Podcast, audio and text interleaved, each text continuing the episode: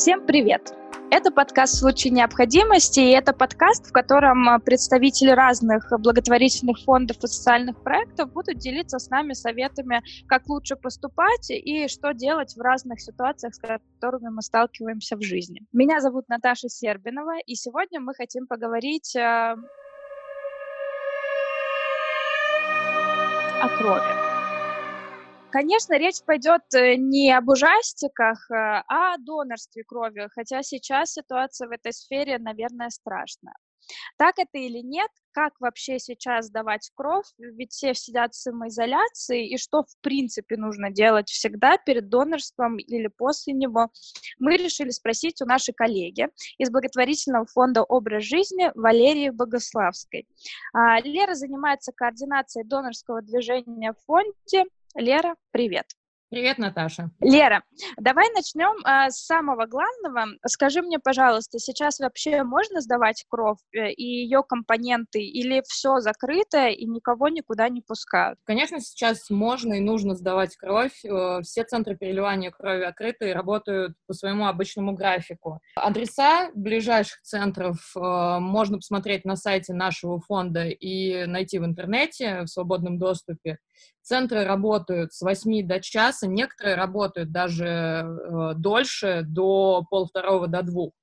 И всю информацию о работе центров можно, опять же таки, найти в интернете, либо э, найти на нашем сайте. Хорошо. А скажи, нужно предпринимать какие-то особые меры защиты? Сейчас э, просто пандемия, и насколько это безопасно идти вот в таких условиях сдавать кровь? В сложившейся ситуации, конечно, нужны меры предосторожности, и самоизоляцию даже для того, чтобы сдавать кровь, никто не отменял. Но выходить на улицу можно в случае того, если вы решили стать донором.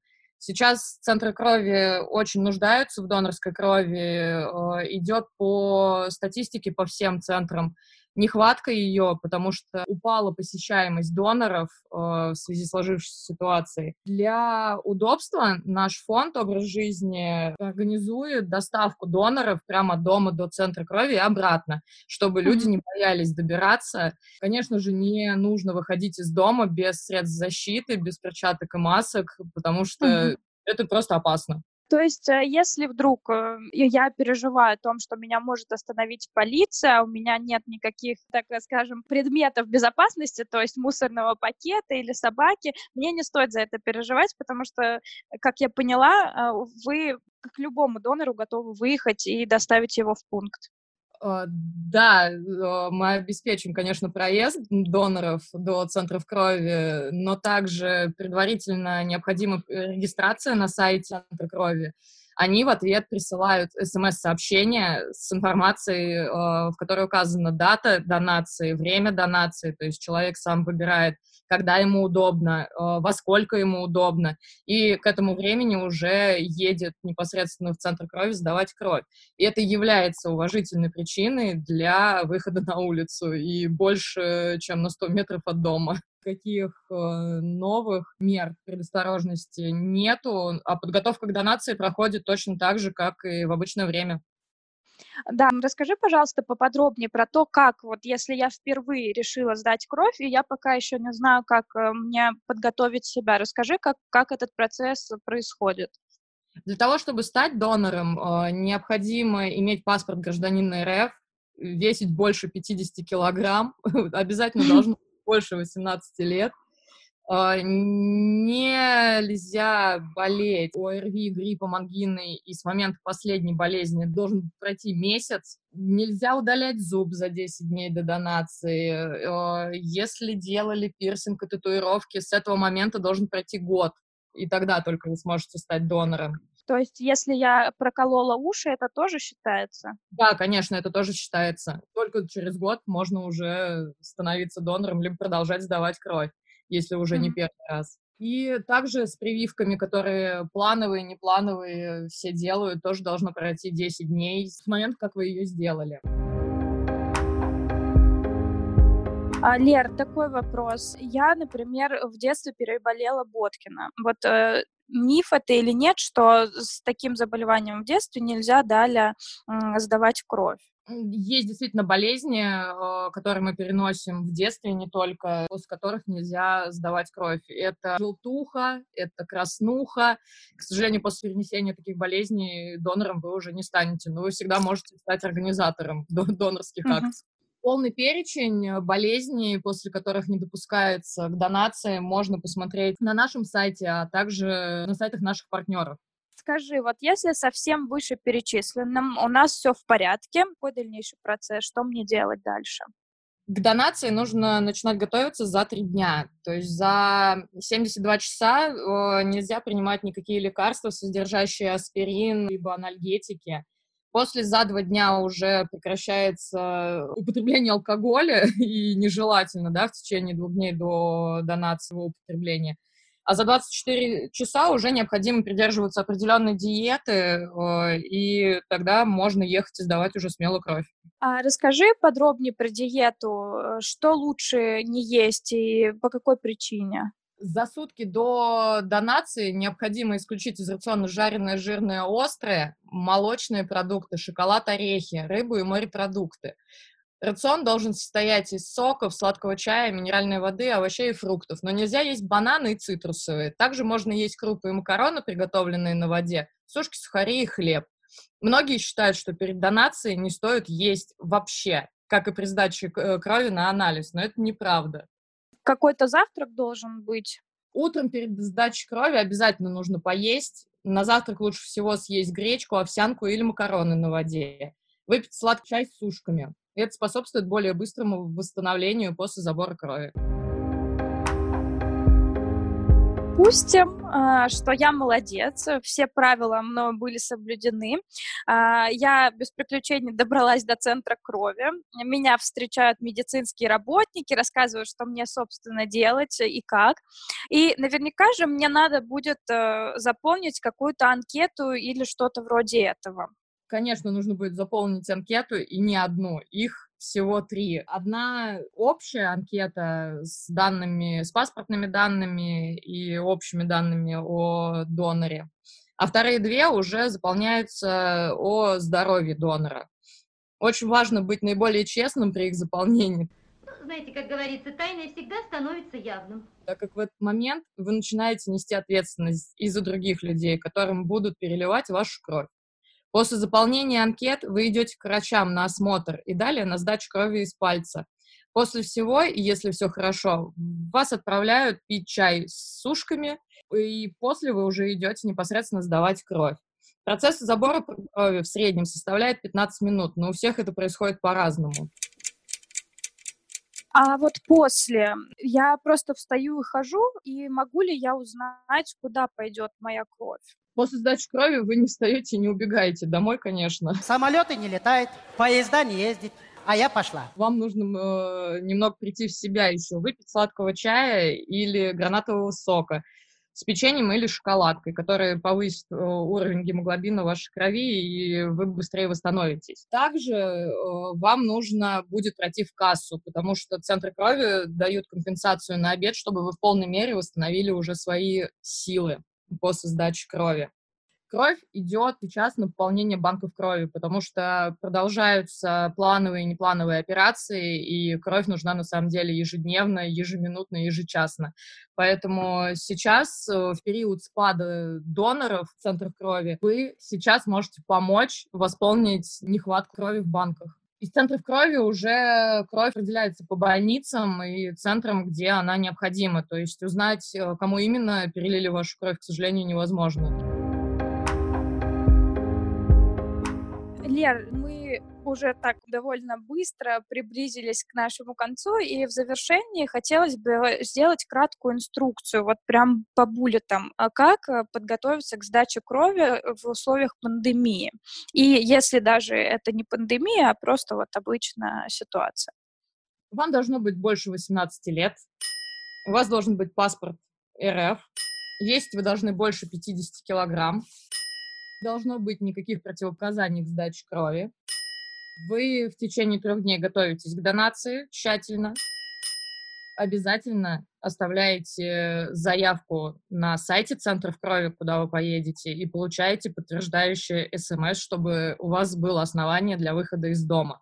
Если у вас какие-то возникают вопросы, и вы хотите, чтобы мы вас доставили до центра крови, то вы можете оставить на нашу почту заявку запросом о том, что вы хотите стать донором или вы уже являетесь донором и собираетесь сдавать кровь. Я с вами свяжусь, и мы с вами вместе поедем в центр крови.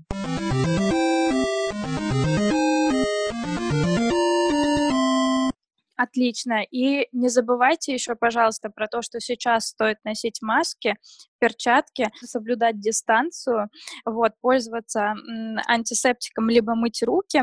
А, это все тоже входит э, в часть подготовки, так как сейчас мы в условиях пандемии находимся. Все ссылки вы сможете найти в описании к этому подкасту. Вот, и почту, собственно, все мы огласим. И я напоминаю, что вместе с нами дистанционно сегодня была координатор донорского движения благотворительного фонда «Образ жизни» Валерия Богуславская. Лера, Лера, спасибо тебе большое.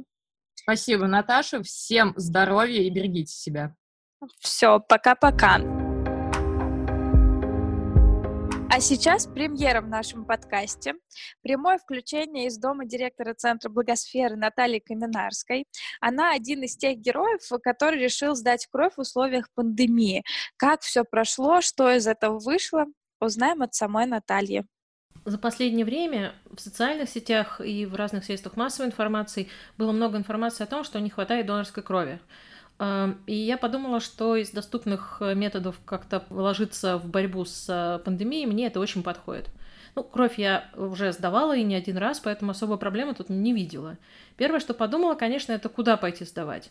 Наверное, сейчас вот все, кто дома сидят и соблюдают э, изоляцию, конечно, очень аккуратны к таким внешним контактам, поэтому я просто по сайтам посмотрела, э, где сейчас работают станции переливания крови, и которые у меня поблизости, во-первых, чтобы были, во-вторых, чтобы лучше были, конечно, не при больнице, а просто прямо отдельно стоящее здание, но чтобы меньше было каких-то возможностей чем-то заразиться.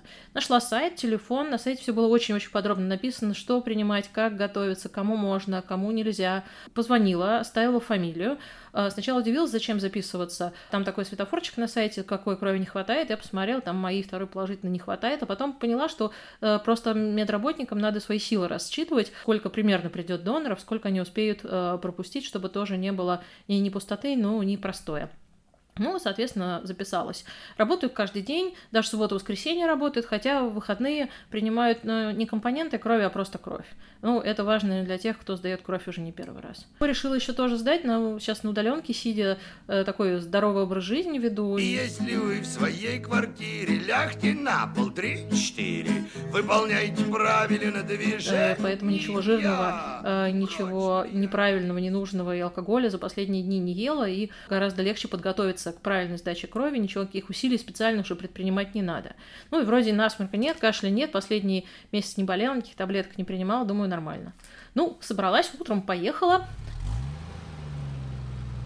все меры такие безопасности начинают прямо у входа. Прямо открываешь двери на станцию, и уже в подъезде встречает сестра э, в маске, в перчатках, в халате, волосы все подобраны, и меряет температуру, даже вот до того, как ты вообще куда-то вошел, прямо в дверях стоит. И температуру меряют таким, ну, контактным, правда, термометром, но электронным. И э, просто на сгибе руки ты задираешь рукав, и тебе э, меряют 2 секунды занимает. Э, ну, у меня все хорошо было с температурой. Потом говорят, вот, пожалуйста, вам бахилы, проходите уже в гардероб.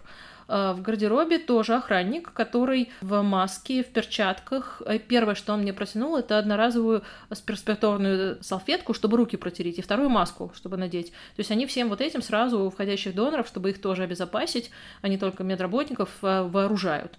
И после этого уже забрал куртку, номерок выдал. Дальше пункт охраны, где просто записал охранник, который тоже был и в маске, и в перчатках, мою фамилию, журнал, и я пошла уже в регистратуру. В регистратуре, как обычно, все, ну, кто сдавал кровь, знает, там надо анкету заполнить, проверяют паспортные данные, что ты здесь живешь, и дальше отправляют к врачу. И вот тут для меня оказалась новость, потому что я сколько раз давала кровь и, в общем, понимаю, какие э, лекарства или какие еще вещи являются противопоказанием, а я последний месяц с некой периодичностью кларитин пила, это антиаллергическое средство. Вот доктор мне объяснила, что сейчас ужесточили такие требования к донорам, несмотря на то, что кровь нужна прям очень, очень-очень, я даже прям несколько раз это подчеркнул, что очень-очень нужна кровь, но они не хотят рисковать, то есть э, чтобы даже на кровь, которая э, вот какой-то просто отдаленно может оказаться от человека чем-то переболевшего, даже аллергии на каких-то, которые сказываются на дыхательных путях, э, на это очень легко садится эта зараза. Поэтому, чтобы обезопасить людей, которым эту кровь будут переливать, они кровь не берут. Даже больше того сказала, что если я соберусь еще, то сначала вот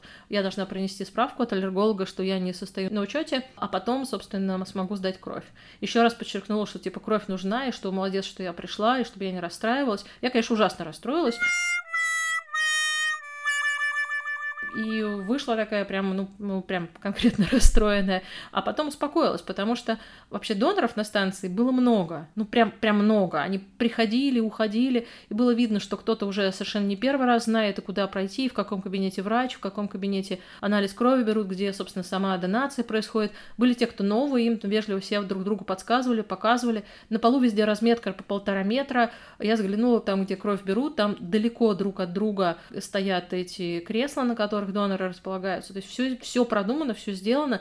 И меня прям порадовало, что приходят люди очень разные. И молодые, и постарше. И причем вот видно люди тоже, как я там с удаленки, вот девушка там в спортивном костюме прям пришла, у нее ничего не было, только паспорт в кармане. Пришла, сдала, ушла. Там парнишка какой-то такой в майке с какой-то металликой, не знаю с чем, э, такой рэперского немножко вида, тоже пришел, сдал кровь, пошел дальше. И э, люди почти все э, деньги, которые за, отдают, э, ну, платят как положено донорам, все отпускают э, в копилку для благотворительных фондов тут же. Э, и это тоже очень приятно. То есть все понимают, что сейчас вот такая ситуация, когда нужно э, эту деятельность поддерживать. Э, собственно, поэтому, если можете, если готовы, ребята, сдавайте кровь. На этом, думаю, нам пора заканчивать наш подкаст и начинать готовиться к донации. Берегите себя, своих близких. И на прощание хочу напомнить, что вы можете слушать наши подкасты через iTunes, Google подкасты, CastBox, Overcast, Яндекс Музыку или вообще любую другую э, платформу, приложение для подкастов, как вам будет удобно. Ставьте нам оценки и предлагайте темы для следующих выпусков. До встречи!